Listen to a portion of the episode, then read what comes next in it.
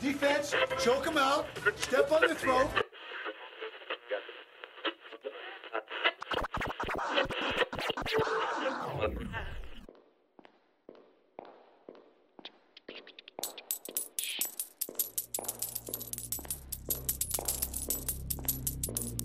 Got the win, did what we needed to do, and uh, we've got another group of seniors that's leaving this program that has never tasted defeat in a rivalry game. And oh.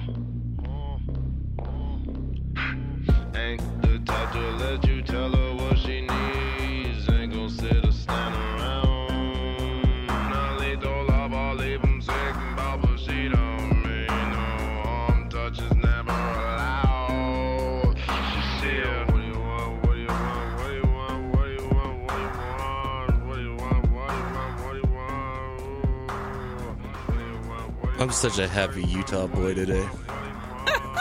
B Y U catches it on the chin for seven straight years. I know you like that, right? All right, so uh, we've got a lot to get through today. We're going to be breaking down the Utah B Y U game, the latest on Colin Kaepernick, and so much more. Joining us right now on the phone from Houston is Utah's favorite, Kenneth Scott. Kenneth, what's going on? Going good. How about yourself? Going good, going good. Uh... Long time, no see. Of course. What's been up? You know, just living the life. You know, I'm out here in Houston, just living it up, man. Um, you know, a family man. Uh, you know, just just enjoying life, you know, for better for worse. Family man, you getting those uh, daddy books ready? yeah, yeah, definitely. I'm over here learning, you know, especially the main thing is I'm not trying to buy so many clothing items, you know, and shoes and stuff like that, trying to stay away from that temptation. You're having a baby girl? Yes, yes. I'd so, say you know, start practicing knows. buying shoes now. Hey, and she needs her own closet. Man, I ain't trying to spoil her. That's the, that's, that's the only thing. Like, that's the only thing. Uh, so did you watch the game last night? I'm assuming you did because I saw you tweeting. You know, of course I did. I did. You know, I'm a, I'm a, I'm a youth, you know, so, uh, yeah, I definitely watched the game, and I'm glad, yeah, we got the seventh win, you know, it, it, it was, it scared me at the end, you know, my I was biting my nails, like, I ain't, to let you know, I ain't got no nails anyway, but I was biting my nubs. Uh, Your nubs? Yo, that was, that game was pretty weak, though. Come on, you got to be honest. It, it just, it didn't live up to the hype to me. You're right, it didn't, but, you know, even though we struggled, we still got the win, which was funny. I'm like, man, we, we didn't, like, with all these penalties, and the penalties is what killed us. We should have had, like, thirty-something points and stuff like that. It made my yeah. prediction all wrong. So, look, before we really get into it, I want to do something real quick. Uh, since you rap, I want you to spit a little freestyle to recap the game for us. All right. Uh, let's see. Got me on spot. I ain't get to prepare. She's a rude lady, man. She is. You know, I'm like, dang. Just give us like a, a quick summary of the game, just a, a short freestyle. All right. Uh, let's see. Huntley dishing passes to Carrington. Effortless. Us losing to B Y U. Treacherous. It's evident that we better. You can see it through the evidence. B Y U, irrelevant. seven oh, relevance. Pastor, when you go to church on Sunday, that's today. I hope y'all pray for your sins because y- y'all should have prayed for a win. There we go. That's it. Yo, we got to clip that.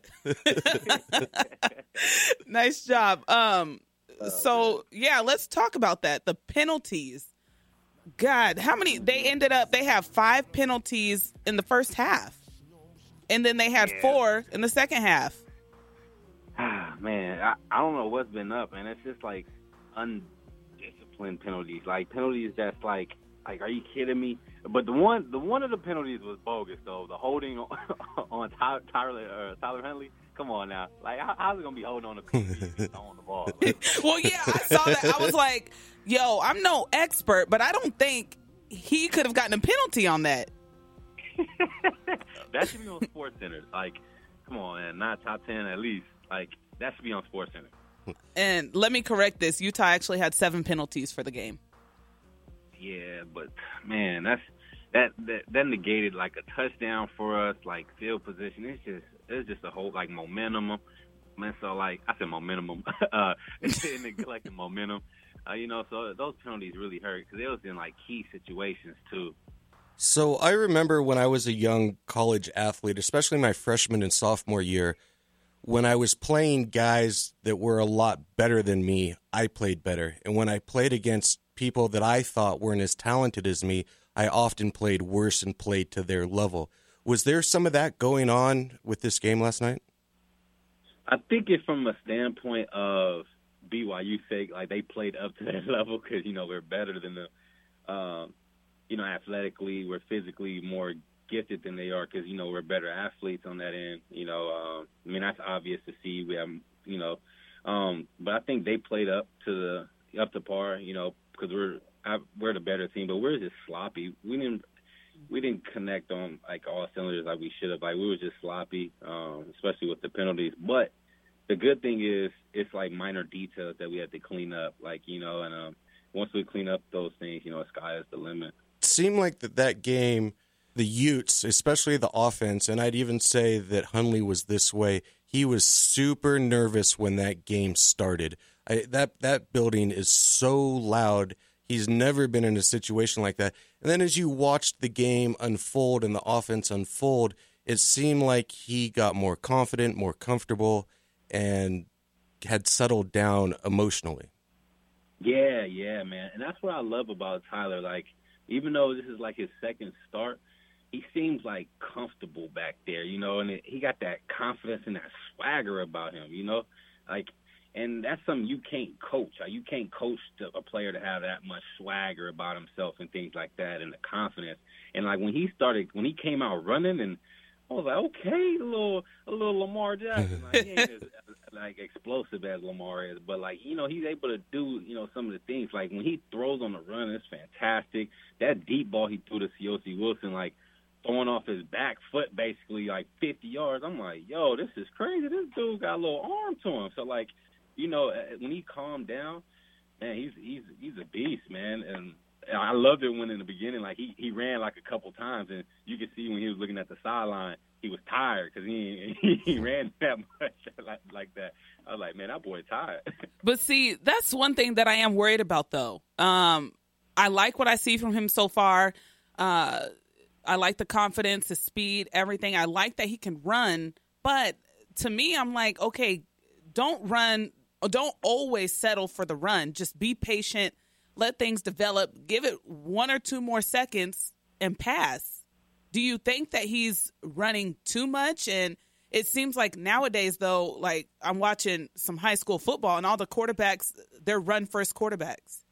Yeah, and that's what I'm kind of nervous about um, for him. You know, I just don't want him to get hurt. Uh, that's that's my biggest fear for him because, you know, he does run a lot. And it's not like – I think in the second half, the coaches kind of told him told him to start sliding a bit because that's when he started sliding a little more and, like, a dive into the ground. But, you know, he's, like, taking on these, you know, D linemen, you know. And I'm like, whoa, and taking on linebackers and trying to run them over, you know, for extra yards. I mean, that's the competitor in him. But, you know, I just wish he was more on the safer side, you know, because we need him for the whole season. Yeah, we I love it what you're doing in the game, but I'd rather take you for the whole season. I don't want him to get nicked up, you know, and have shoulder problems and things like that because he's taking on all this beating. Um, you know, I just want him to be safer out there, run out of bounds when he can, slide when he can, so he can avoid taking hits. Is uh, his willingness to run so quickly, is that because he's not comfortable in the pocket yet, it just in terms of from an educational standpoint? What I think is um, for him, to be honest, his best passing is on the run. Like, he's not a better like, – like you were saying, um, he's better throwing on the run, you know. Um, so I think that kind of suits him more. So he's, like, in a quick hurry to get out the pocket. Like, he don't really sit in the pocket as much. But I think he should, you know, step up in the pocket. That's the same thing Lamar Jackson had, too, that he's doing, doing better this year. You know, he, he st- like, last game he stayed in the pocket a little more and, like, scooped in and things like that. They were showing him highlights. And I think um, he should develop the same way. Just stay in the pocket for one or two more seconds, and then, you know, and then nothing really happens, then get on, you know. Um, but a lot of times he, you know, escapes the pocket too early, you know. What do the big uglies think about uh, quarterbacks running like that and throwing on the run? Because it seems like that they're a type of squad that wants to move vertically. Uh, the, the biggest thing is, I, like, I'm so scared of, like, uh, like throwing on the run. It puts you in awkward positions to get hit and exposed way more, you know. Uh, because the linemen can't keep up with them and protect, right? Exactly. So that, it's a lot of uh, injury-sake things that can, you know, be involved with it that I'm scared of, you know. But, you know, uh, I know the coaches is probably going to be in his ear about it, you know, trying to be safe because they need him for the whole year. You know, they love that he's a competitor, but, you know, you got to be safe at times too. Is there times, say you were playing right now, Uh, you were playing with Huntley as, you know, your quarterback, would you be like, bro, stop running so much. Pass me the ball. Yeah, I'll be I'll be like, I'll just tell him, like, man, if you would have waited one more second. Like, you know, don't, like, put him under the bus. Like, man, bro, if you would have waited one more second, I was open. I, I would say something like that just so he can get it in his head. Like, okay, what if I wait one more second? Like, you know what I mean? Little things like that. Yeah. Um.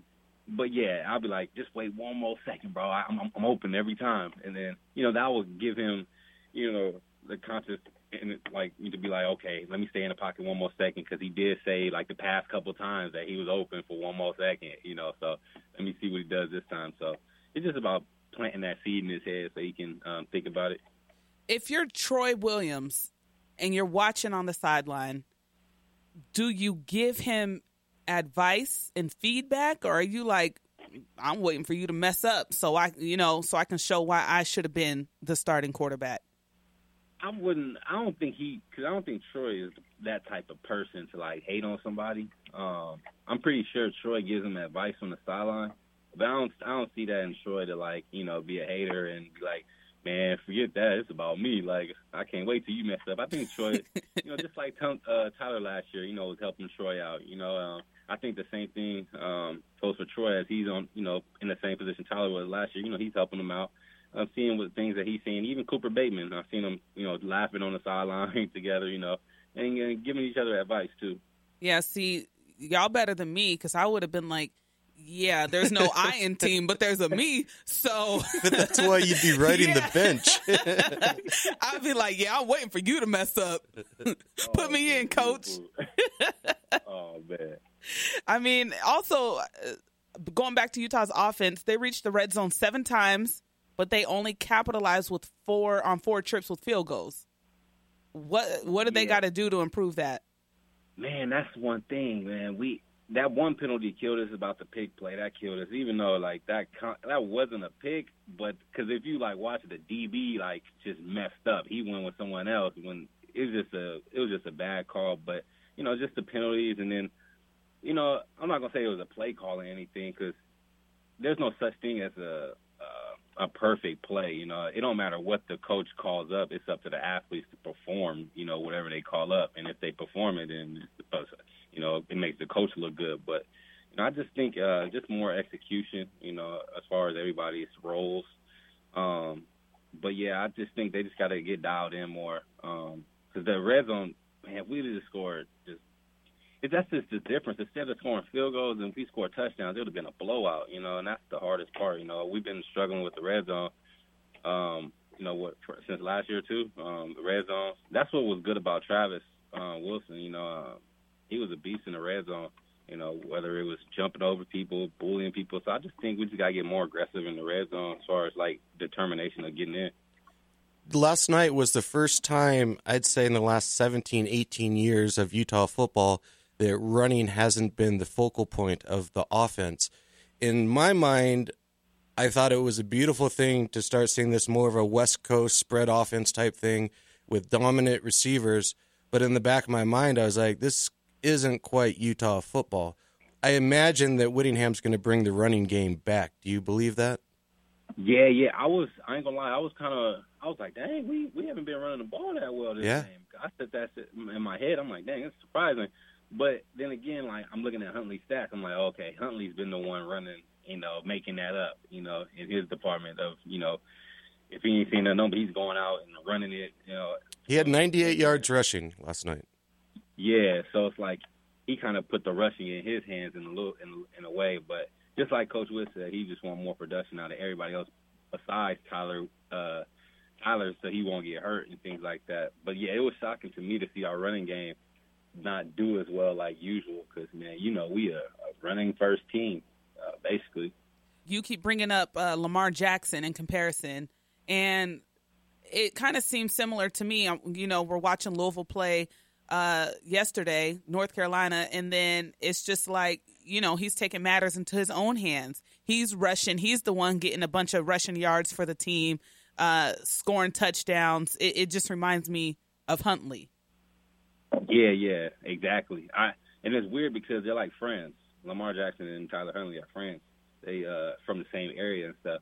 Um, so it's like he he. It's like Teddy Bridgewater in, in college too. You know, they that's just their style of play. So um, the the coordinator, you know, he was dialing up a lot of run pass option type plays. Um, so Huntley just took it in his own hands. It's like, and plus they was letting him run too. I would have been, you know, I would have been running to it too if I was Huntley. But I just want him to be more safer. See, my concern going into this game was that B Y U wasn't going to be able to stop Darren Carrington. Um, I mean, he had one hundred twenty-nine yards, but it was Huntley, the one that was putting on, you know, the show last night. Yeah, yeah, he was. You know, and, um, like, I didn't realize, man, Huntley could sling that thing, man. He was looking for everybody. Um, he, he was slinging that thing. I was like, okay, he got a little zip to the ball. And what's surprising was, we was throwing the ball across the middle. You know, that's the biggest thing. Like, yeah. we don't – like, our offense, it seems like we like, – like, when I was there, like, we just threw, like, to the sidelines all the all the dang time. I'm like, come on, let's go over the middle. Like, you know, let's go over the middle. And, you know, seeing them throw the passes over the middle, I'm like, let's, that's what I'm talking about. That's what you got to do. Um, so that was, that was a good thing to see, you know, looking at them throwing the ball across the middle. As you're watching these games, do you ever feel like, man, I need to be back out there on the field? Like, do you miss it? Like, playing, you know, with your guys, your teammates, uh, what goes through your mind when, you know, you're watching the game? Oh, yeah, I, I miss it a lot, you know, just thinking about it. Um, you know, we always be like, man, if, if we was in, like, it must be nice to be able to, you know, be in this type of offense, you know, um, to where they more focused on, like, passing. You know, our main objective when I was playing, we was like, all right, let's block for uh, let's make sure we get on your blocks to, uh, you know, for Devontae, for John White, you know, mm-hmm. for you know, it's it's, it's crazy because when you go into our office of meetings, our first objective was to, all right, let's see if we can get uh, two hundred yards rushing this game. It was never focused on the passing. You know, the only thing we talked about passing was third down conversions. You know, let's convert on third down, and then that was the only thing we ever talked about passing. It was more focused on, let's be run efficient, let's get this much rushing yards and things like that. It never really was focused on the pass, really, except for get our third down conversions. I mean, granted, we was, we did well in that department, but, you know, it just it's crazy. Well, it's a good thing that, you know, we're shifting the culture in a way because if we would – I think the game has evolved to, you know, being more pass efficient now. Every team is passing more and more and more and more, and that's what – it takes to win games now. Well, you can't light people up anymore if you're a safety too, which, you know, it's kind of, you see this in the N F L too. It's definitely more pro receiver and passing and scoring. Yeah, definitely. And that's what's kind of cool. In the back of your head as a receiver, you like, shoot, either he going to try to, if he hits me big, that means he going to be out the gate because he probably going to target me. So now I ain't got to be scared to go across the middle. Speaking of targeting, I, did you think that that was the appropriate call yesterday? Um, I, I I get that he turned his head down towards him, but the player it did, it didn't seem like a vicious enough hit, even though the kid lost his hat. Yeah, it, I mean, it, I think football. I mean, they're trying to be more safer, I guess, but like that's just football. Um, you know, um, according to the rule, you can't hit a defenseless quarterback when he's sliding. So I guess that that's the rule. I guess so. He broke the rule, uh, but, you know, as as far as football, um, I think it's like – that's why Coach Witt didn't want to touch on it in the press conference because, you know, it's like football. Like, things like that is going to happen, you know, because um, if that's the case, shoot, if I was a quarterback, I'll be acting like I'm going to slide every play and just, just keep on running, you know, and mess around with them like that. But, um, you know, I just I, – I don't know. I just think we should get back to football and I don't know. I, so I can't – It's it's kind of like contradicting because it's like you don't want no you don't want you want people to be safe, but then you promote these hits. It's like, ah, it's kind of contradicting, but uh, I don't know. I, I, I don't know what to say about that hit. So let me ask you a question about when you play.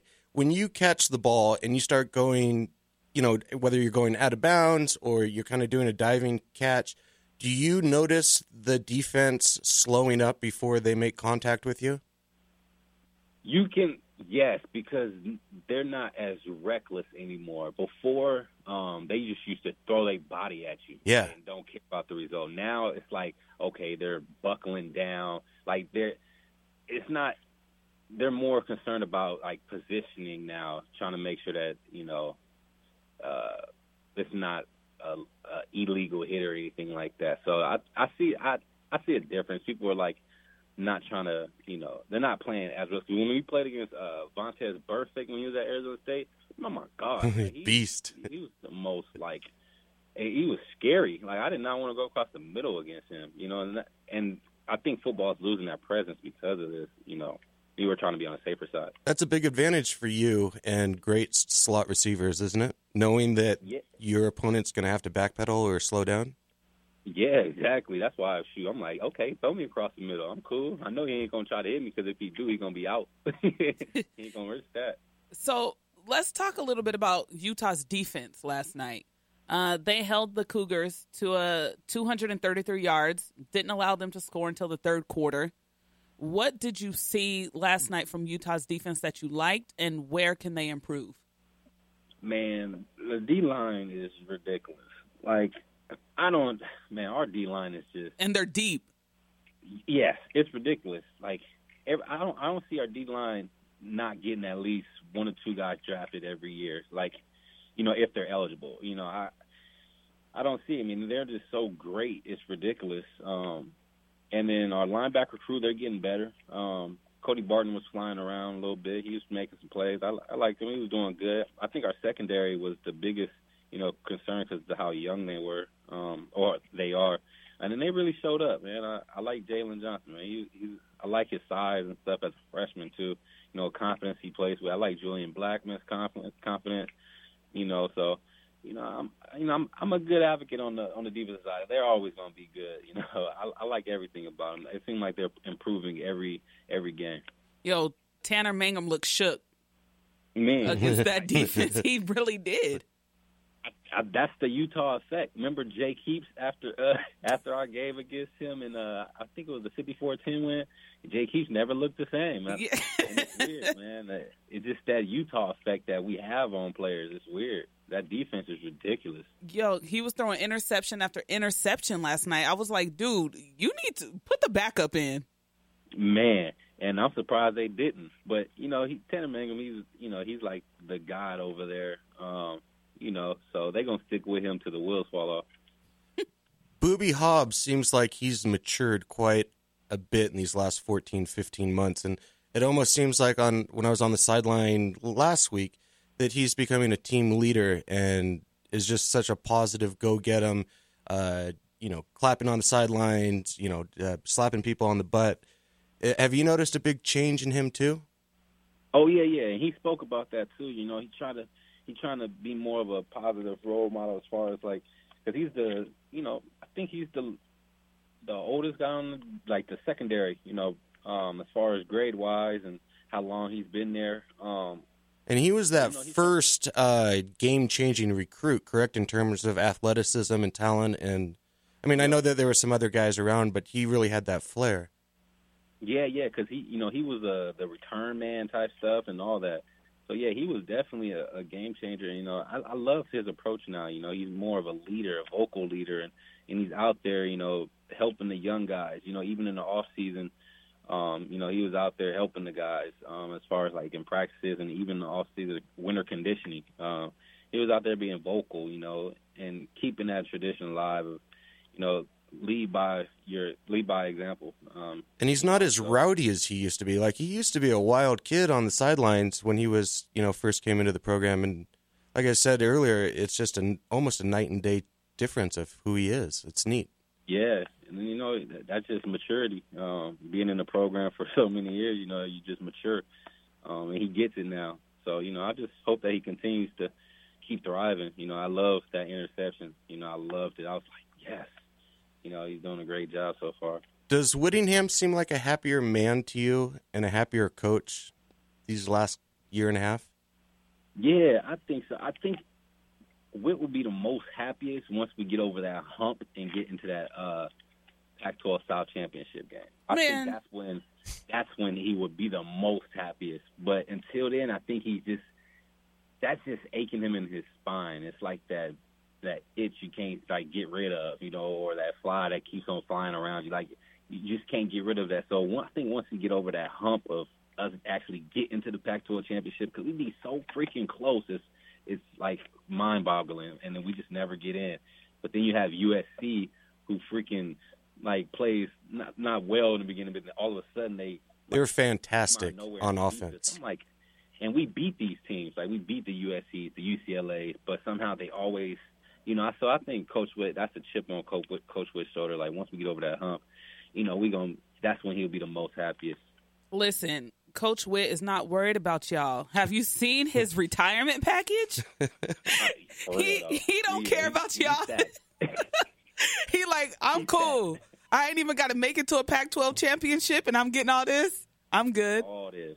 That, man, that's that's crazy. He he, gets, he getting buku money right now, man. He, he, remember, it's called uh, generational wealth. Oh, yeah, easily. And, and like, uh, the cars he's able to drive, because the, the dealership just um, – I believe the dealership just, you know, he rents them or leases them or something. And I remember riding around with him in the Porsche to a uh, press conference. Man, I felt like the coolest guy ever. Coach Whit is the coolest guy ever. Yeah, he ain't he tripping. The coolest. Yo, so Gordon Monson uh, from the Trib wrote last night, the Cougars simply cannot beat the Utes. They just can't. Even when they can, at least in theory, they can't. Are the U are are the Cougars ever going to be able to beat Utah? Man, that's that's dang Gordon. He he put it. He shoot. he just yeah. And that's not the only line. He had another one too, but that's the best. Uh, he had another one. The Cougars will never beat the Utes. Never, Ooh. ever. Well, I think that that's why the Pac twelve conference and Pac twelve network made such an emphasis on finding a new rival for the Utes, which is the Buffaloes. Yeah, yeah. Because B Y U, it's changing in women's soccer and softball too, where for fifteen years B Y U ran on them, and they're B Y U in every program starting to struggle because the talent and athletes that the U is getting is something that this state's never seen, and B Y U right. cannot only not compete against Utah. I'm not sure that they can compete at a high level at the Mountain West with what's going on with their coaching staff. They're a mess. Like, for rivalry, did I say that? Rivalry, yeah. Right, for the for the rivalry game, I'd rather see, and I know people have, uh, I've caught flack for this, but I'd rather see Utah play Michigan. Alabama. Yeah, Ooh. something. I mean, we I'd, beat them both times. Yeah, I'd rather see that than, you know, an uh, overhyped rivalry game between Utah and B Y U. Uh, until yeah. B Y U gets their crap together, I don't want to see this game anymore. And you want to know what's crazy? So last night, I was looking at the game, and they was talking about how this is the seventh win, you know. Uh, for so, Coach Whit is now nine and three against B Y U. So, with this being our seventh win, that means he had a losing record before this run. So he was two and three against B Y U, and then all of a sudden went on this this seven and zero streak, and that's what's crazy. B Y U used to be a good program. uh, why do you think B Y U is struggling? Is it because they're, you know, the rules that everybody has to follow, uh, you know, to sign players? To be honest with you, I'm not going to B Y U because of that. I'm, I'm going to be very honest. I don't understand. To be honest with you, I don't see how they get players, any, to be honest, because I I would have broke the honor code within the first day, honestly. I I just don't see how they can, I, as a recruit, you know, you you know, you kind of want to go to college to, like, you know, have fun, you know, experience things. I don't think they can be able to experience things at B Y U, to be honest with you, as far as, like, you know, outside of the field. You know, you want to get the whole college experience. And uh, I don't, you know, I don't think, you know, especially uh, high school kids coming out into college, they want to have fun, you know, and experience everything. And I don't think they'll be able to experience that at B Y U with the honor code, you know, especially them. I remember the Harvey Unga situation, uh, this recent situation with uh, the guy named Bernard. Like, kids looking at that like, wow, they can't do that? Okay, I'm not going there. Like, you know what I mean? So that kind of hinders them a little bit. So what is the whole college experience, Kenneth Scott? You know, you just want to, as a young as a young athlete, you know, you want to, a lot of a lot of times people, uh, you know, they they never had a chance to go out, you know, with friends and, you know, go to a party and or a, uh, or an event like like on campus. They have a lot of events on campus that, you know, uh, that lets you just interact with people. You know, there's going to be times where you get into relationships and, you know, and, and discover who you are as a person and, and, you know, things like that. And in in college, you don't want to have to worry about a like a I'm not going to say a mistake as far as like, you know, involving relationships with another, like, you know, another partner, even intimate. You know what I mean? Uh, there's a lot of things that involves growth in college. You know, you're going to go to parties. You're going to maybe drink, uh, you know what I mean, things like that that you wouldn't be able to do at a college that has an honor code. Like, you know what I mean, you have to live life with inside a, a rule book, and, you know, and it's very, very strict. As far as, like, you go to another college, you know, you have more fun because the rules aren't as strict, you know what I mean? And there's bigger issues going on besides just a player's sexuality and everything, and drinking and wanting to have fun.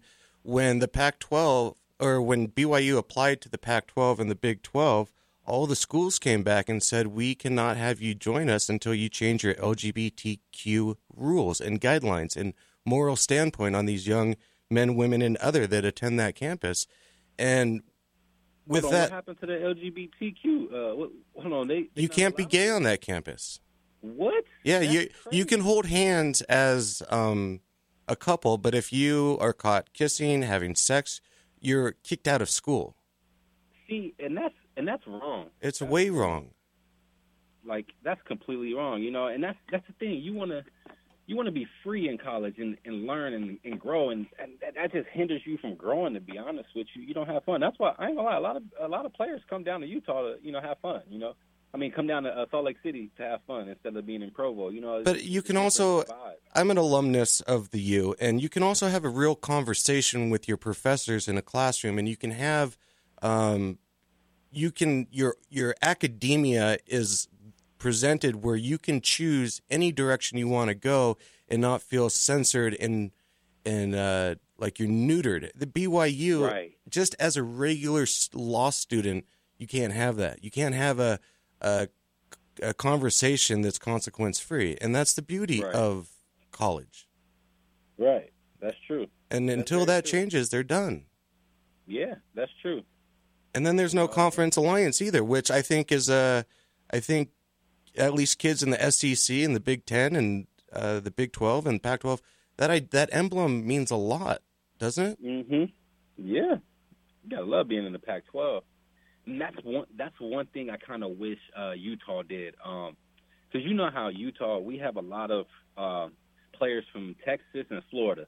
Mm. I wish our out-of-conference games, we can schedule an out-of-conference game to play against a Houston or a Sam Houston or Rice or Miami. That'd be dope. There's a you rivalry. Know, who's the real you? Miami, Utah. Let's go. Exactly. You know, schedule someone that schedule that's two games right there because Texas and Florida, we got to touch those because that's where our recruits are from. You know, a lot of our recruits, Texas and Florida. We already got California because we're in the Pac twelve, but at least go to uh, play a team in Texas. At least so people's families in Texas can go to that game. At least play a game in Florida so the team's players, you know, our, our people on our team can, families can go to the Florida games. You know what I mean? Um, or, you know, yeah, one of those. You know, that'll be awesome. That'll be awesome. I think that's the next thing that we need to do. I know people obviously know about Utah, uh, but like Utah football, the program and everything. But I think it'd be it'd be a good look, especially if you're mm-hmm. playing a team in Texas. That right. That's a really good look for Utah football, and I think it would even put them even more on the map. People yeah, will start like, talking about Utah football a lot more. Those T C U right. Utah games were money, right?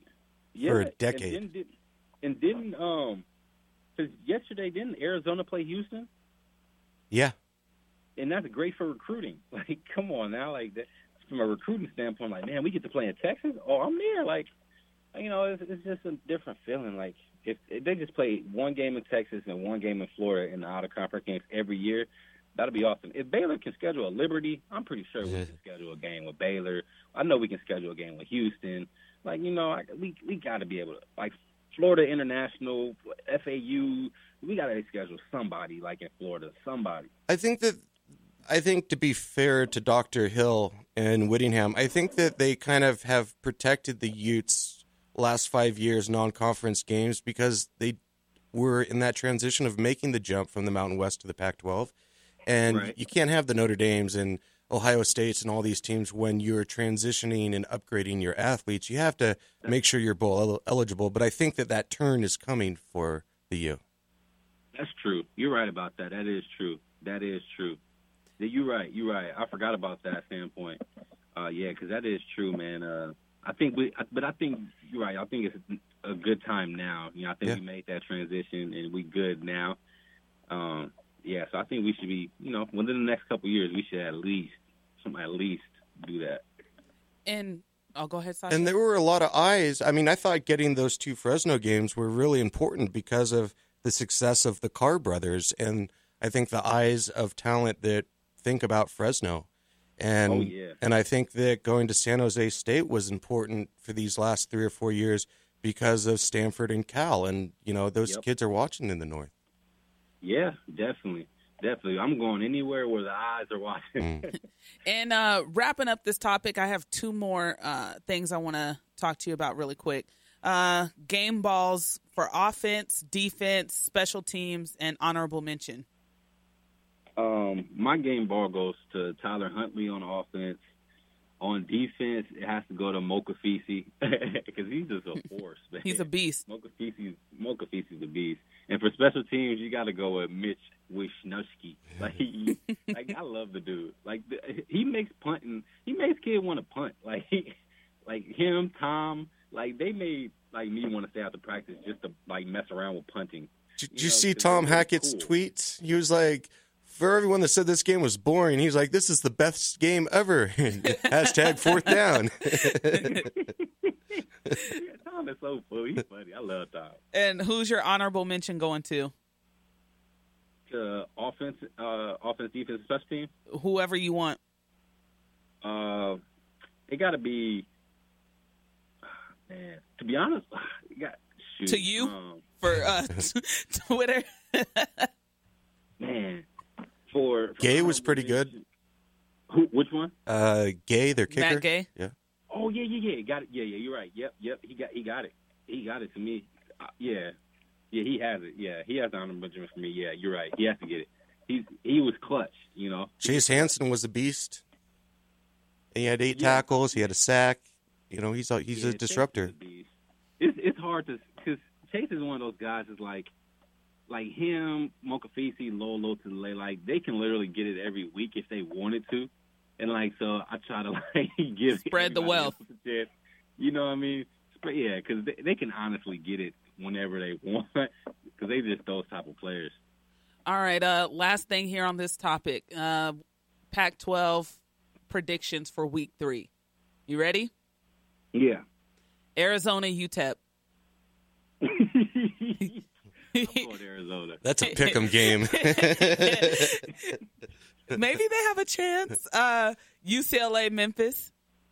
I'm going U C L A. The Rosen one. The chosen one. Oregon State, Washington State. Washington State. Oregon State, man.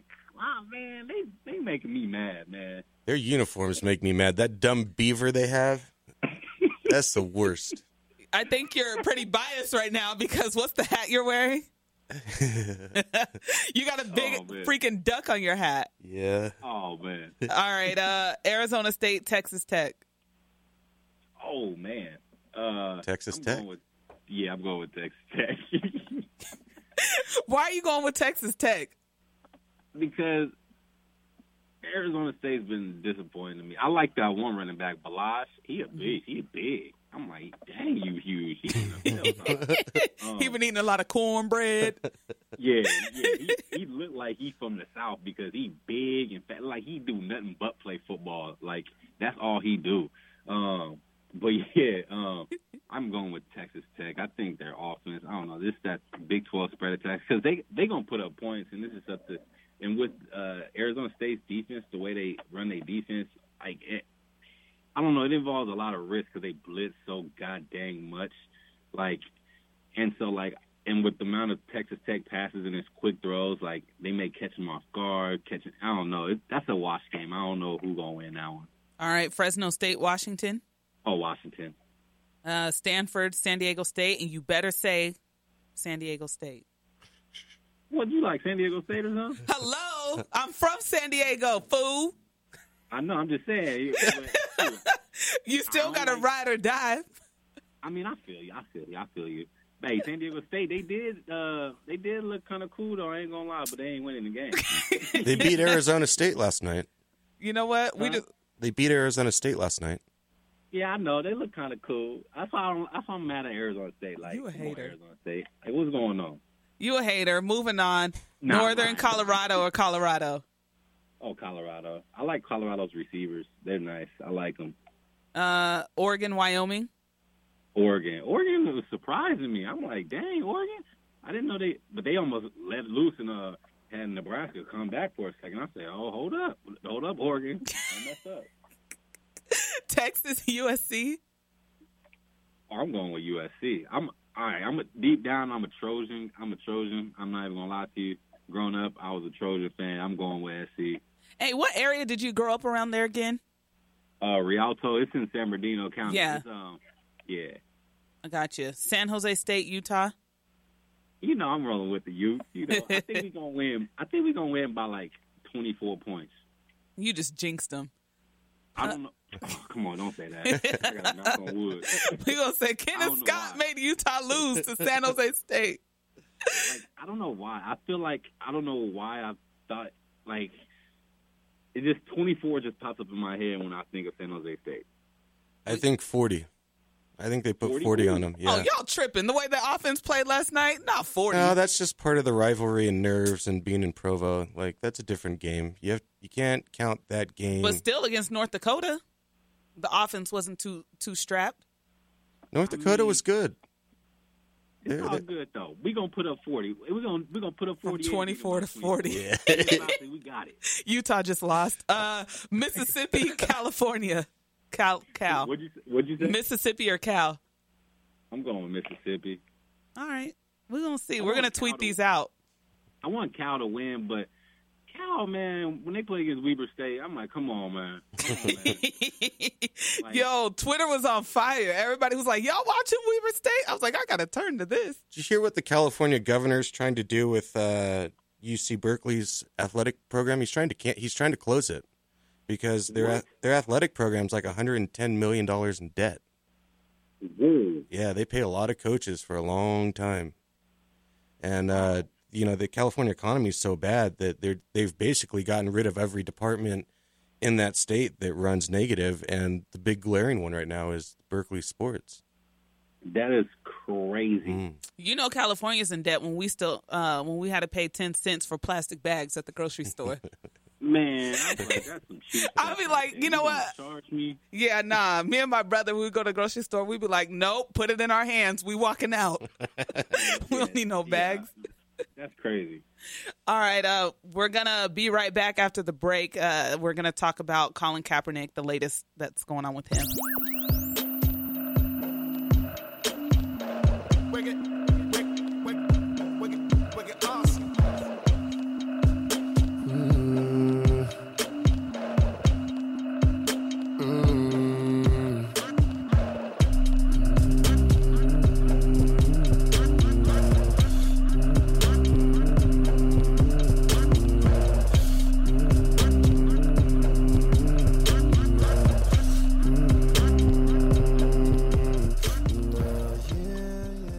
Ultimately, is to bring awareness and make people, you know, realize what's really going on in this country. There are a lot of things that are going on that are unjust. People aren't being held accountable for, and that's something that needs to change. That's something that, you know, this country stands for: freedom, liberty, justice for all.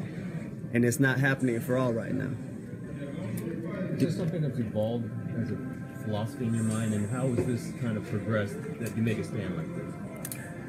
It's something that I've seen, I've felt, um, wasn't quite sure how to deal with uh, originally, and it is something that's evolved. It's something as I've gained more knowledge about, you know, what's going on in this country in the past, what's going on currently. Uh, these aren't new situations. This isn't new ground. It's things that have gone on in this country for years and years and have never been addressed, and they need to be.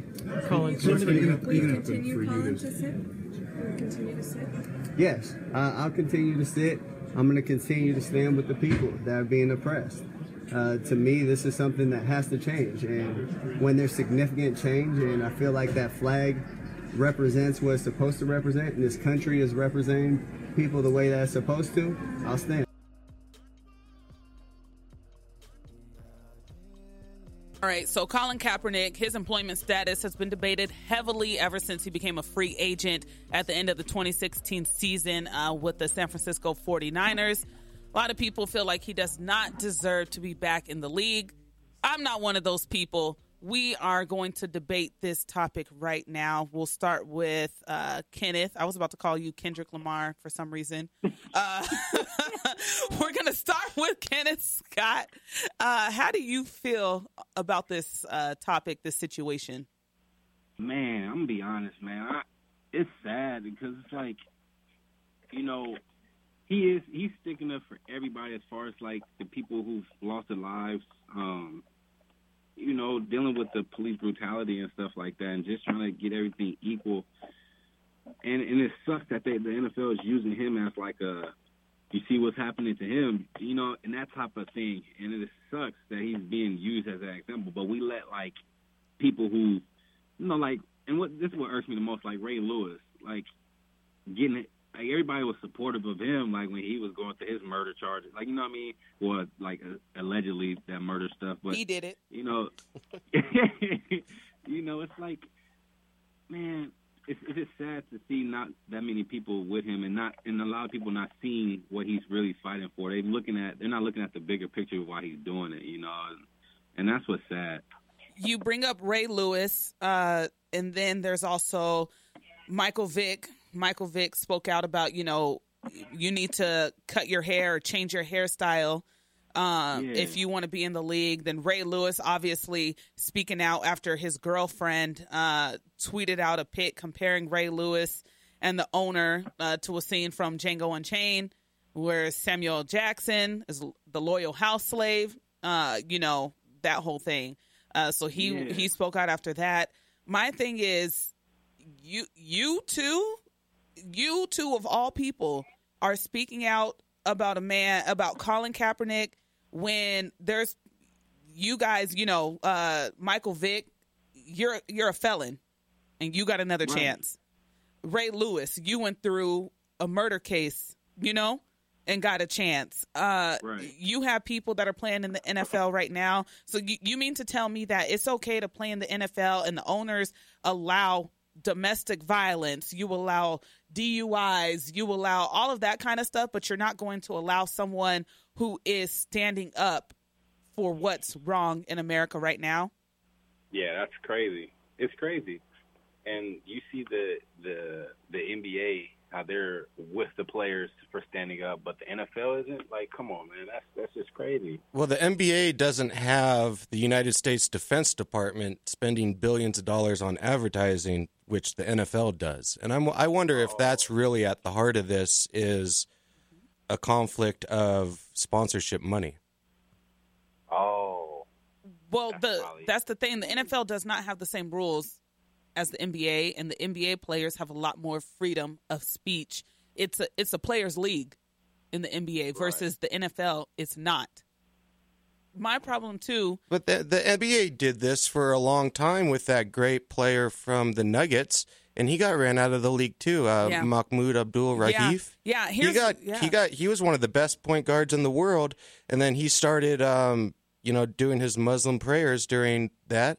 And he was out of the league in two years. So I think that I th- I don't think the N B A is as clean as what folks are saying. No, but the uh, thing is, too, what upsets me is that people think that this is about Colin Kaepernick protesting the national anthem. They also, it, it's not really, it's more about standing up for injustices. And people are so ignorant. People, I was listening to something last night. Somebody called into a radio station and said, I don't understand why Colin Kaepernick has to do this. He was the first player to do this. Now all these other players want to run in line behind him and do this stupid stuff. First of all, know your history. Colin Kaepernick is not the first athlete to stand up against, you know, injustices. He he's not. Um, right. So it's just when people speak out on this, I, I think a lot of people don't take the time to really understand why Colin Kaepernick and others are doing this. Yeah, it, it's it's just ridiculous, man. Like, they just bash. And the funniest thing about, just to go back to the Mike Vick thing, I'm talking about his hair. Like, Mike Vick, like, your his look was more thuggish, more, you know, more compared to, like, you know, what Kaepernick's will. Kaepernick's not even that bad. He just have an afro, like, a big old afro. Like, I mean, of course, I know what it symbolizes, but, like, I don't know. Let's just say Michael Vick rubbed me the wrong way when he was talking about his looks. And you know? It does, because it's just like what we work with now. I, I went to a National Association Black Journalists Convention in New Orleans last month. And it's where, you know, all the journalists meet up, blah, blah, blah, blah. Um, and one of the guys that was on air, that's on air, has dreads. And mm. we were all looking like, wow, like that's dope. Like, they let you on air as a reporter with dreads. And he was like, yeah, like you, how often do you see that? Like in local news, somebody on T V with dreads. And then you have right. someone like, you know, Jamel Hill on E S P N rocking the braids. You have, yeah. you know, Colin Kaepernick with the afro. Like what, why does your hair have anything to do with this? Why? And then, in, in our community, you know, it's just a, there's a lot of women who go through that with their hair right now. It's just like, oh, I can't be natural because, you know, people are going to think of me like this. I can't wear my hair like this to work because people are going to, you know, think I'm too black. I'm too ghetto.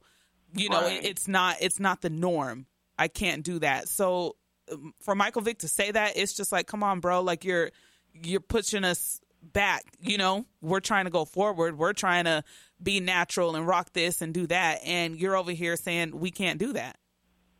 Which is crazy, man. I don't understand it. Like I don't, I don't see where he, where he, what he's getting with it. And it's funny that Mike Vick, uh, is it his wife or fiance or somebody? I think they call him his girlfriend. Oh, his girlfriend. Yeah. Which he had said, uh, which he had stopped doing because he had said that. That was the most funniest part. You know, go but ahead. I, I've, I've had that experience too. I, I think, and I really respect what Colin Kaepernick is doing. I, I'm happy that in. pro athlete and someone as visible as he is is calling attention to not only the N F L fans but to a larger audience. But when you when it comes to television, they have a cookie cutter way that they're going to do things. And I was told that I could get a reporting job if I cut my beard, if I combed my hair, and if I lost twenty-five pounds.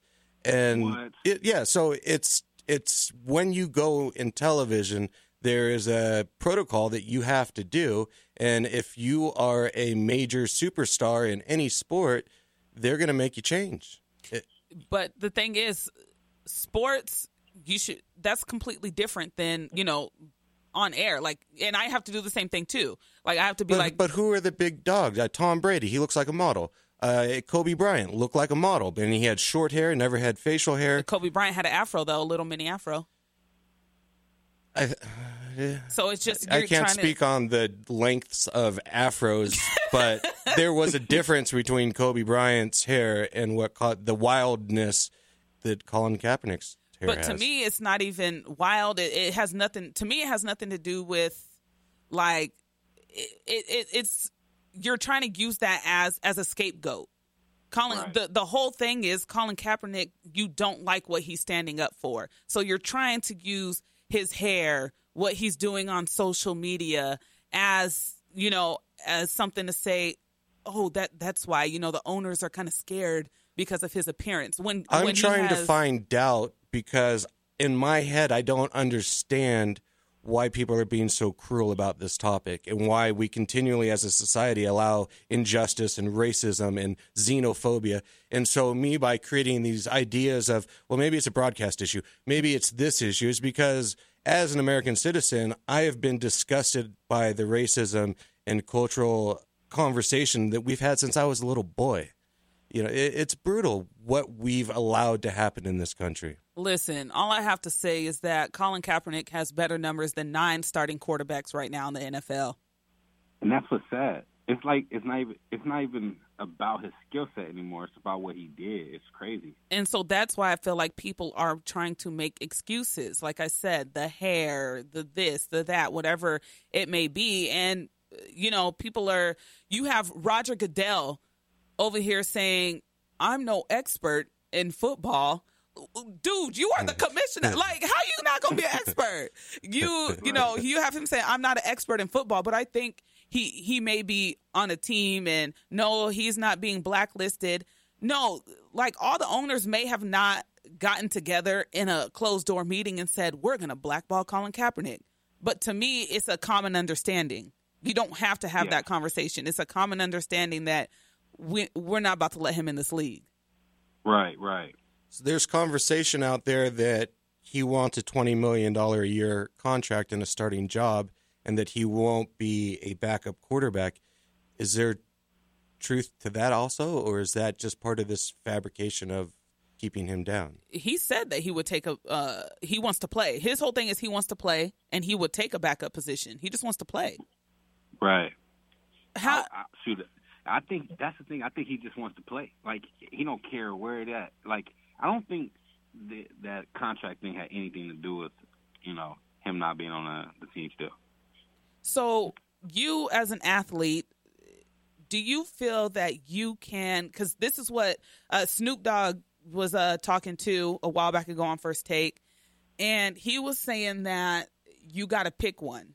You can't be a full-time athlete, a full-time pro athlete, and a full-time social activist.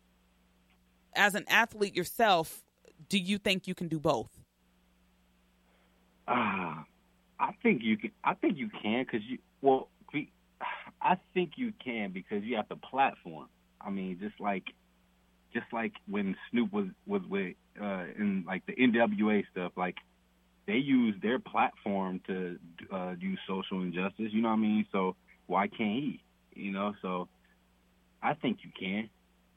Sasha? If you, if you do it right. Sasha? I don't know why he's not playing. It doesn't make any sense well, to me. I, I don't understand why really progressive markets like Seattle chose not I to pick him I thought that was going to be the perfect fit. Yeah, it's because of the, especially with the leadership, because I think one of the concerns that's been brought out in this conversation is the distraction issue. And, you know, the reason why Carrington's not with Oregon is because he became a distraction to the team concept. And I don't necessarily buy that in the professional league. I think that men are so busy and there's so many other issues going on that they probably don't even care uh, to a certain perspective on what their quarterback or their wide receiver or their diva's doing.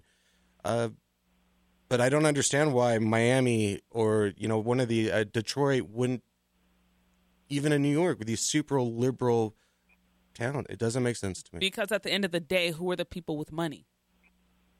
The people with the money don't aren't going to allow a Colin Kaepernick to be that way. It's a distraction. Yeah, but the white audience in Seattle is different than the white audience in Alabama. I'm not talking about the audience. They're not the ones they're not the ones paying the money though. The it's you have to change the mindset of a billion dollar owner. Somebody, you know, like like Skip was saying, Uh, Skip Bayless, he was saying too, like a lot of these men with the money, the old, you know, he covering the N F L, he's saying a lot of the guys with the money, they're old school white guys, you yeah. know, old school white guy mentality, and they don't want to see any of that. So that's what it comes down to. They don't, it, I don't think they really care about the audience or anything like that, which they should because, you know, they're the ones paying the ticket. But I think it's the concept of, you have all the money, you want to be in control, you're not going to let this man come into your organization and do all this and that, because like you said, who are the sponsors also? You're going to lose ad. You might, I don't know if you will, you might lose advertising, you might lose X Y Z, and that's money coming out of their pocket. Mm. And it's just a lot to deal with. Like, do you want, you have, like right now you have people uh, organizing protests and marches and all that kind of stuff, and they see all that. And I think the owners are like, we don't want to deal with all that, you know, because right, right. if you, you put them on the team, then you're, what if you have other people coming out to protest and march, and people already have signs up saying we will not stand, uh, we don't stand for uh, Colin Kaepernick sitting and all that kind of stuff. You already have, you know, mm-hmm. so I think that's where the owners are looking at, like, we don't want to deal with all that. And to me, that's not the, okay. The morals are really weird in this whole conversation, because you don't want to have this man talk about something, but everyone around that supports football is totally cool watching two human beings destroy their bodies for entertainment. That's yeah. weird. It's backwards. And, you know, back to numbers, people want to throw up, oh, Colin Kaepernick doesn't have good numbers. You're using his last year when he played with the forty-niners, and they sucked. He had no, yeah, they had no one around him his last year on both sides of the ball. Like, who, he didn't have anyone to throw to. You're using those kind of numbers to justify an argument that it doesn't make sense to me. You, he had no one on his team. Get him a good team. Get him people to throw to besides, you know, Jeremy, Quentin, Torrey. Like, who are they? Like, who, who, who are they? Shoot, I might as well be on the field. If a bigger, if a bigger star took this role of what Kaepernick's doing on, would it be more successful? Um, I I believe if like uh, say if who's the biggest like black uh, star like in the N F L, like if one of the Washington backs or something, or the Seahawk backs. I think it's all about looks. Is it because he's half white and? And from Nevada State, like, but he look, yeah, he's Colin Kaepernick is half white, but when you look at him, what does he look like? He, look, he looks black. Okay. He's got the afro, you know, like he's got he's got every. To me, like you look at him, and, and that's the whole thing. Like he looks, some people would say he looks threatening. He looks like the modern representation of the new man, where he's biracial, and you know, to me, yeah, true, yeah. But I mean, if you like, if you have, uh, and I'm, I don't know why I'm blanking. Sierra's, Sierra's baby, baby daddy, oh, uh, Russell, yeah, Russell Wilson. Like, if you had somebody like that, maybe it'd be different. Because what does yeah. he, what does he look like? He, he doesn't look, he doesn't look like. To me, I say this because Colin Kaepernick to me does not look threatening. But I'm gonna say this coming from, you know, the mind of someone else. Maybe Russell Wilson doesn't look as or the, threatening. Or the wide receiver for New York. What if he started doing this? Uh, Odell? Not, yeah. Odell Beckham. Yeah. yeah. Nah, Odell, that's but a whole he has different that, story. He has Nike behind him. He's the biggest paid athlete in N F L. Would there be a social acceptance if he did that? Kenneth? I think so.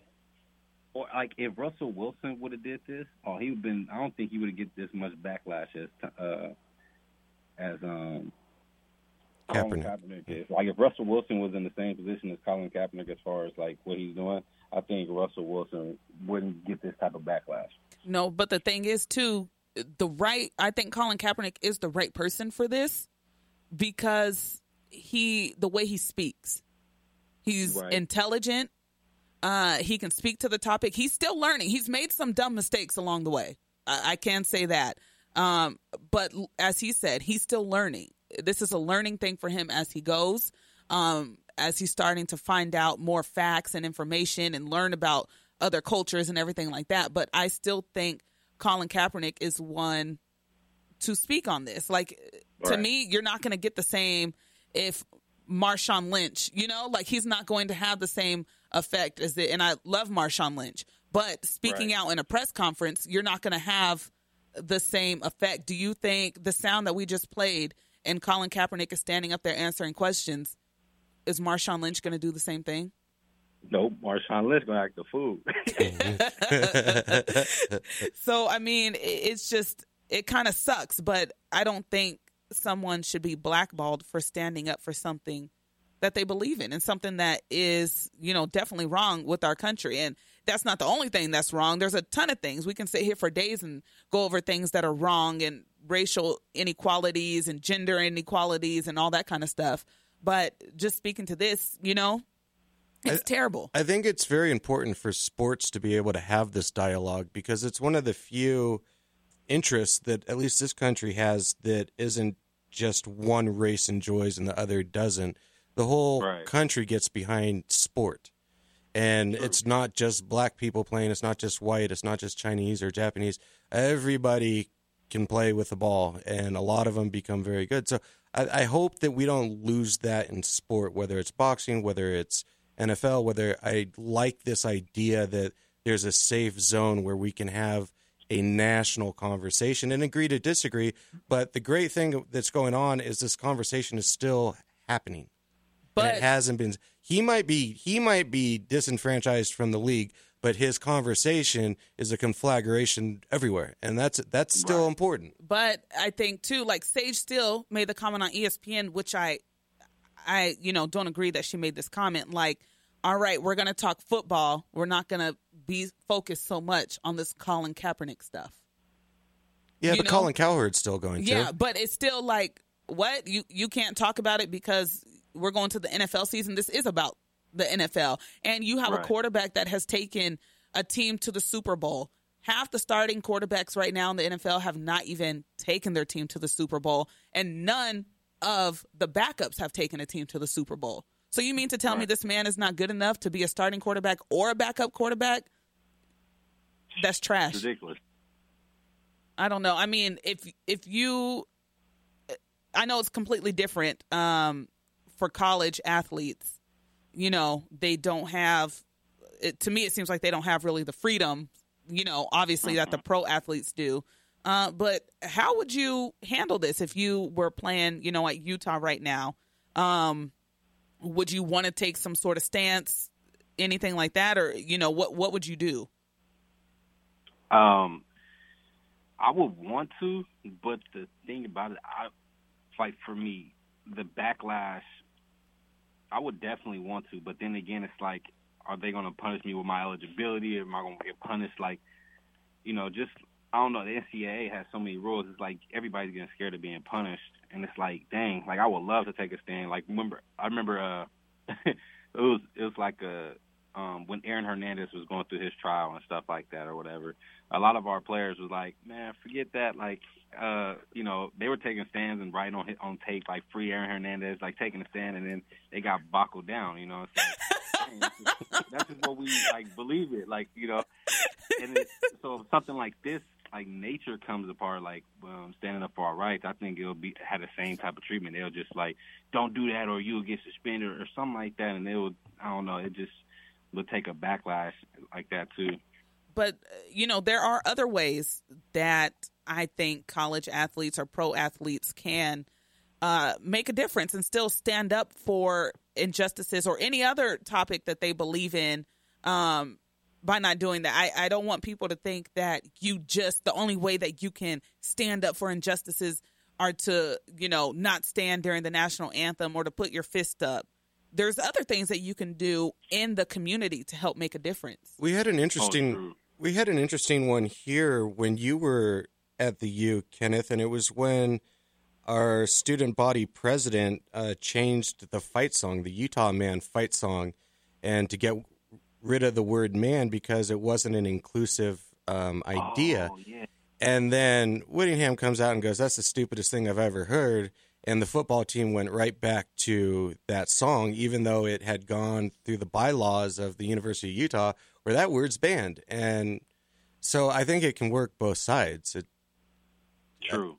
That, you know, did you That's notice true. anything? Because you were, uh, did you notice any um, backlash with the students at the M U S, or did you guys have conversations about changing that fight song when it was going on? Uh, like, I remember the conversations that people wanted to be changed. Um, but to me, I feel like I, I thought, you know, to me, I'm like, I was in the way of saying, like, well, if, if that's how people, like, say if a female, it's like, I'm a Utah man, like, of course, a, a female's not going to call herself a man, like, you know what I mean? Um, So I was in, you know, I felt like, I was like, okay, I feel like they, they should have, I feel like they should have two versions then. Uh, you can say Utah man if you want to, or you can say a Utah person if you want to. Like, it's whatever. I feel like you just change it to whatever you feel like, in a way, you know what I mean? Instead of, I don't know, I just, that that was a tricky one. Like, there's two sides of it. Like, you don't know what to say, you know. I'm a tomboy, so should I say I'm a Utah man woman? See, that's the thing. It's so difficult.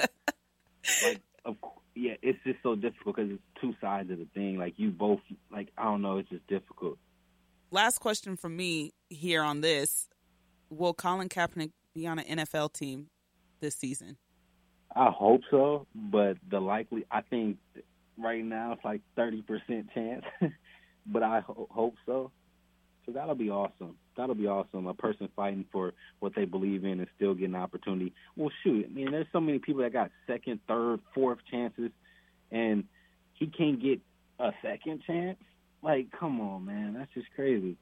And why does he so. need a second That's chance what I was for say, yeah. speaking? You know, he's not threatening people. He's well True, protected by his First Amendment rights. You're right. And that's to- you're totally right about that. It's not even about a second. You're right. Like, yeah, this whole thing is just crazy to me. It's just so stupid. Like, I don't understand. Like, he should be in the league regardless. Like, even Cam Newton has said he he, he should be a starter in the league. Like, his his, his friends and foes, even the foes are saying, like, Aaron Rodgers, he should be in the league. Yeah. Like, come on now. It's evident that he has the skill set to be in it. And then they are people are signing these boo-boo quarterbacks I ain't never heard of in my life, getting people from off the street. I'm like, come on, man. You know what? This- I just, this just came to me, a revelation.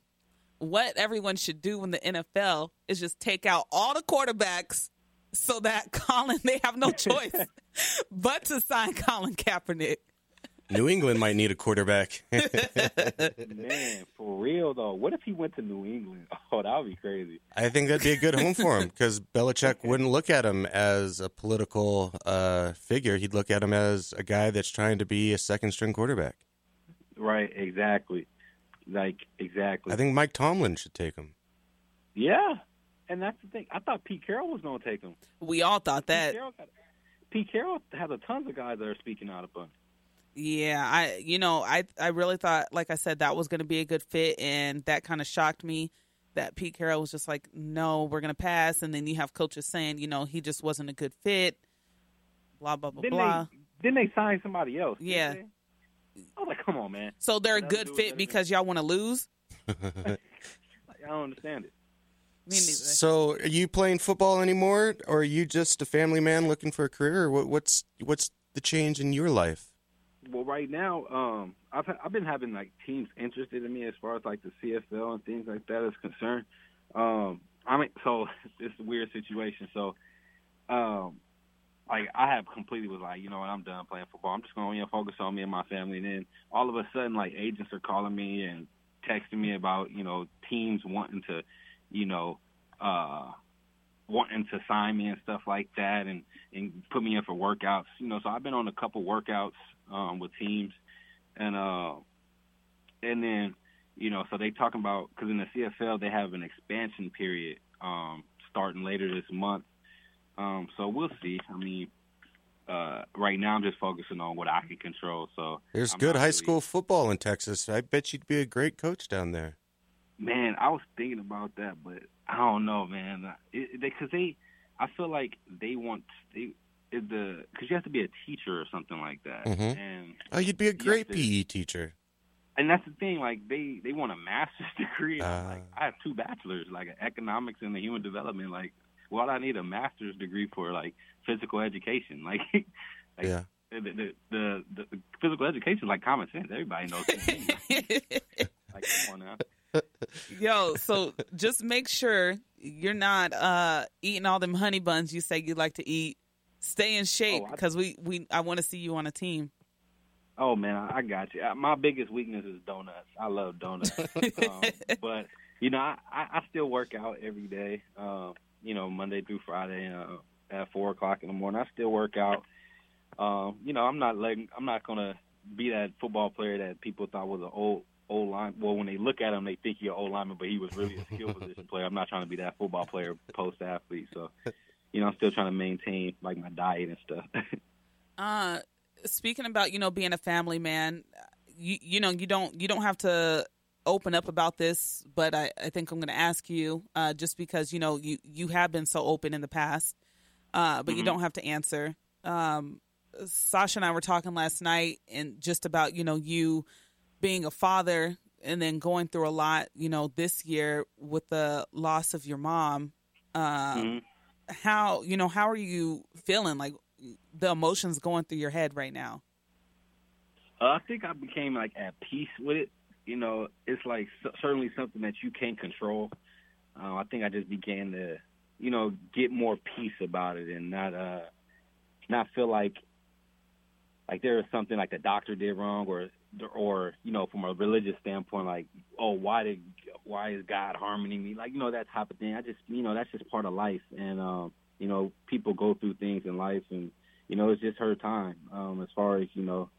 Like, you know, her, her as far as time was up, you know, she was very ill, um, just randomly had like a a weird stroke just happened to her. It was weird. And um, but it was just crazy. And it's, it's, it's crazy how like things happen for a reason. Like I lost my mother and then all of a sudden now I'm about to have a, a daughter. Like, you know what I mean? It's like not replacing her, but it's like, I don't know how to explain it. It's She'll have weird. Her smile, you know? Huh? Your daughter's going to have your mom's smile.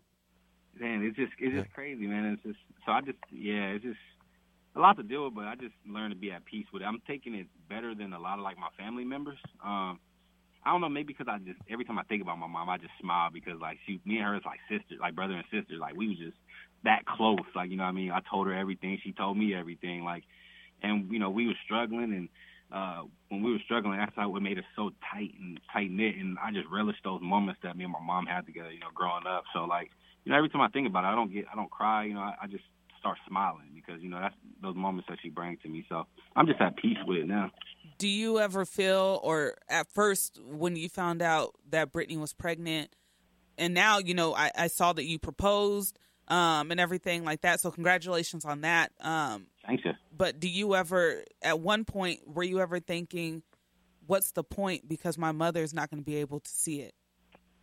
Yeah, I ain't going to lie. Like, but the weird thing is, um, so, like, a week before my mom, uh, like, passed away, like, when she was in the hospital and I went out there, um, a week before, I was telling her, like, my plans for the upcoming year, you know, I, what I wanted to do. Like, I want, I was like, Mom, I'm thinking about, you know, getting married and stuff like that. And so, like, me and my mom talked about all this stuff that's happening right now before she passed away. So, like, even though she's not here, she, like, knows about it. She knew about it. Like, you know, she knew it was going to come up. So, it's weird, like, her not being here for it. But, like, she – I talked with her about it, about everything that's going on. Like, me having – like, she, she's talking about how she wanted a grandbaby, uh, a daughter, a granddaughter especially, you know, um, to do her hair and stuff like that. But um, it's just weird how everything comes into fruition about everything. And yeah, it's yeah, but it's cool though. Um, it, it sucks, but you know, you just gotta learn to live with it. And, you know. So, have you guys started uh, making wedding plans or anything like that? Nah, man, we gonna go the cheap route, man. We ain't we ain't gonna spend all that money on a wedding. So, you know, we're just gonna go to you know go to the courthouse, um, and then just have a party at our new house. You know, um, invite friends and family over if they want to come. You know, and just you know have it like that. You know, have catering food and you know just a house party. You know, so it won't be that expensive. You know, because now we got a daughter in the house to take care of. So it's like, why spend twenty thousand dollars on a wedding when you can go to the house or go to our daughter or something like that? You know, so just thinking, you know, outside the box. I'm gonna hold you to that. So when you get signed uh, to a team. And you get all that money, I don't want to see a big, lavish, bougie wedding. Nah, you won't see that from me. And plus, I heard that the, the females, like, parents supposed to pay for the wedding or something like that. True. No, uh-uh, nah. It should True. Be a man that pays. We pay for the rest of your life. Give us one day off. That's, that's a big saying, one like, day to take off. Yeah, that's what I'm saying. Like, shoot, if if they if she if her mom wants to pay for it, then, hey, we can go th- go that route. But if she not, then well, we ain't doing it. We going to the courthouse. Look, just know I fly for free for the next year. So when y'all have this house party, I'm gonna be there, uh, even okay. if I'm not invited. I'm gonna just show up. I'm gonna hold you to that word. I'll be there. All right. Well, thank you so much for joining us. I love talking football with you, and I'm so happy that you're doing well after everything that's gone on with you, and I'm just happy for you. So, oh, thank you. I appreciate that so much, you guys. I wish I was out in Utah so I can, like, be there actually with you guys. Like, you know what I mean? That would be awesome. Well, next time you fly in, we'll do it. Oh, yeah, next month. I'll be there for the Stanford game. Beautiful. All right, we got to have you in. Uh, Kenneth, tell people where they can find you on social media. Uh, you can find me on all social media, Twitter, Instagram, Snapchat, I guess, um, at kscott underscore two. Snapchat, what you snapping? Shoot, all funny stuff. If you want to laugh, if you want to laugh and have a good time, I'm the person. All right. Well, I don't have Snapchat. I just got to follow you on Instagram. You're weak. He's just dirty. Should get in trouble. no, I, no, I would. You know what? I, we're going to end it right there. Uh, K. Scott, th- thank you so much for joining us. I appreciate you. Oh, of course. Take care, guys. All right. Make sure you uh, follow us on Twitter at dropping dimes underscore. You can also find all of our podcasts and all the other ones you want to listen to on Utah Podcast Network dot com.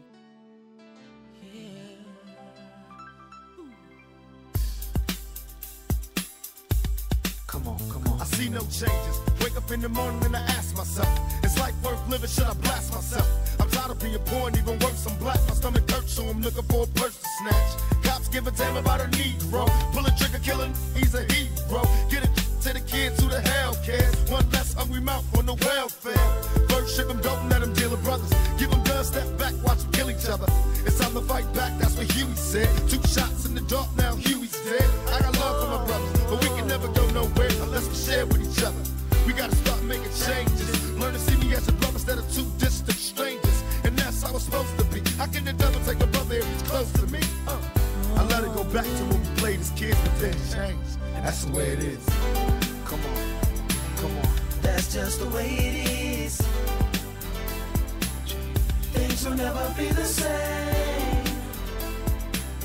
That's just the way it is. Oh yeah.